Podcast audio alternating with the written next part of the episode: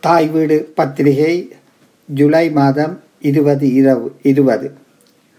அந்திவானம் எழுதியவர் குமார் புனிதவேல். நாம் எங்கிருந்து பார்த்தாலும் அந்திவானம் அழகாகத்தான் இருக்கும். நான் கொழும்பு கடற்கரையில் நின்று பார்த்தேன் சஹரா பாலைவனத்தில் நின்று பார்த்தேன் ரொக்கி மலை உச்சியில் நின்றும் பார்த்தேன். அனைத்து காட்சிகளும் அழகாக இருந்தன. ஆனால் இங்கு நான் குறிப்பிடுவது சூரியனின் அந்திவானம் அல்ல வாழ்க்கையின் அந்திவானமே. நான் சந்தித்த முதியவர்கள் பலரும் தங்களுக்கு எல்லாம் அனுபவத்தால் தெரியும் என்று சொல்லுவதுண்டு. ஆனால் சற்று சிந்தியுங்கள். என்றால் முன்பு முன்பு எப்போதும் இந்திய வயதில் நீங்கள் இருக்கவில்லை என்று புரியும். அப்படியானால் எப்படி அனுபவம் பெறும்?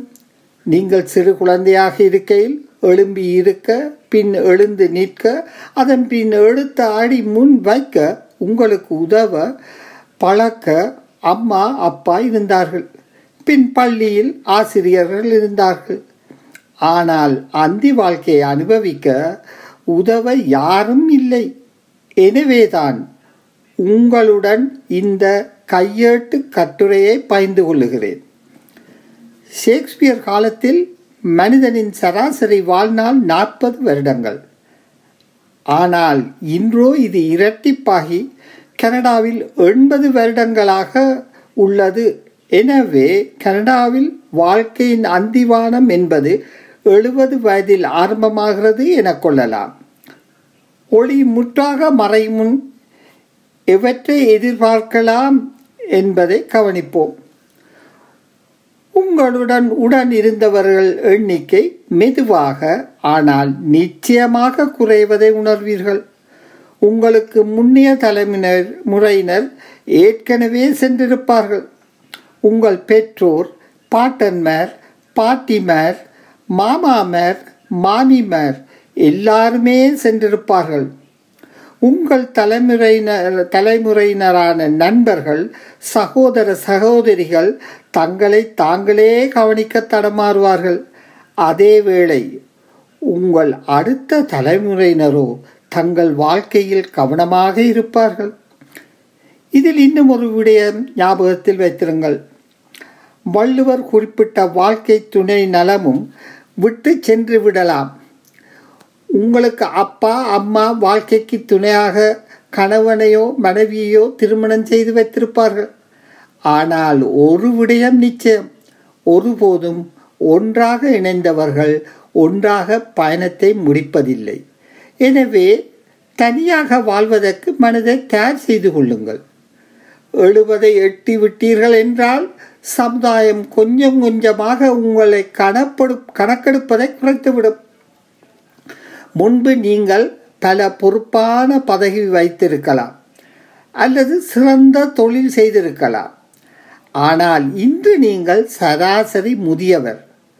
உங்களை சுற்றி நடக்கும் நாடகத்தில் நீங்கள் கதாநாயகனோ அல்லது நாயகியோ அல்ல. நீங்கள் மிக சிறிய பாத்திரத்தில் நடிக்கும் ஓர் உப நடிகர். நடக்கும் நாடகத்தை எட்ட நின்று அனுபவித்து ரசியுங்கள் தலையிடாமல்.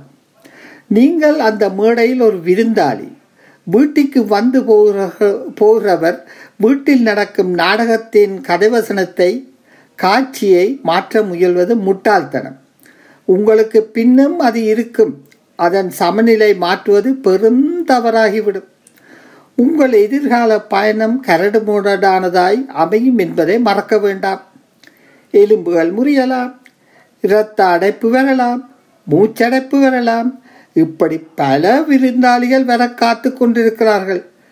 அவர்களை வர வேண்டாம் என திருப்பி அனுப்பவும் முடியாது.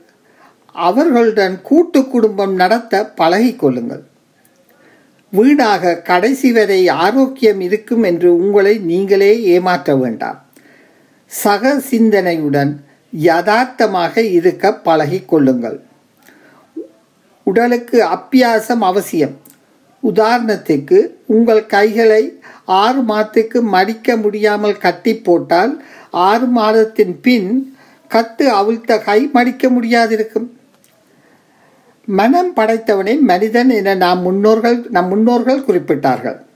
மனம் அல்லது சிந்தனையின் ஆரோக்கியத்தை மறக்காது அதற்கும் அப்பியாசம் கொடுங்கள். அது ஆரோக்கியமாக இருக்க மூளைக்கு வேலை தருவது அவசியம்.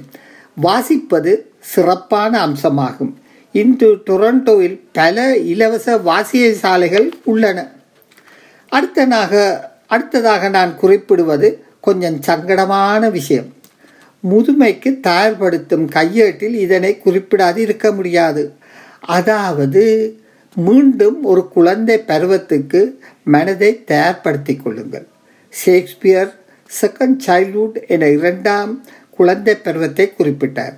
நீங்கள் கட்டிலில் ஆரம்பித்த வாழ்க்கையை மீண்டும் கட்டிலில் முடிக்க வேண்டி வரும். வாழ்க்கையில் எத்தனையோ வளைவு நெளிவுகளுக்கு பின் ஆரம்ப ஸ்தானத்துக்கு வருகை வருகையில் வேதனைதான். முதல் குழந்தை பருவத்தில் வாழ்க்கையை கட்டிலில் ஆரம்பித்தது. அத்தருணத்தில் எம்மை அணைத்து தூக்கிவிட என்ன இருந்தால் இறுதி பருவத்தில் பருவத்தில் அந்தி சாயும் வேளையில் கட்டில் வாழ்க்கையில் தூக்கி வைக்க யாரும் இருக்கு இல்லை. சம்பளத்திற்கு வேலை செய்பவர்கள் தான் இருப்பார்கள். நீங்கள் அவர்களுக்கு நன்றியாயிருங்கள்.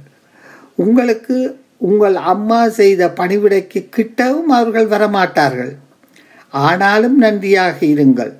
உங்கள் அன்னைக்கும் உங்களுக்கும் உள்ள தொப்புள் கொடி உறவை அவர்களிடம் எதிர்பார்க்காதீர்கள். அடிவான வாழ்க்கையில் உங்களுக்கு நான் அறிவுறுத்துவது உங்களை ஏமாற்றி பணம் பிடுக்க பல கோட்டான்கள் காத்து நிற்பதை நினைவு கூறுங்கள்.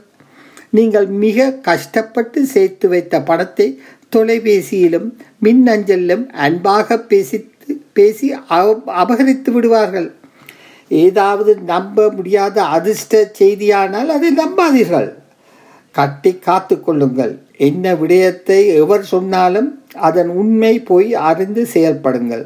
ஆங்கிலத்தில் fool and his money are soon பாட்டன் என்பார்கள். புத்தியுடன் நடவுங்கள்.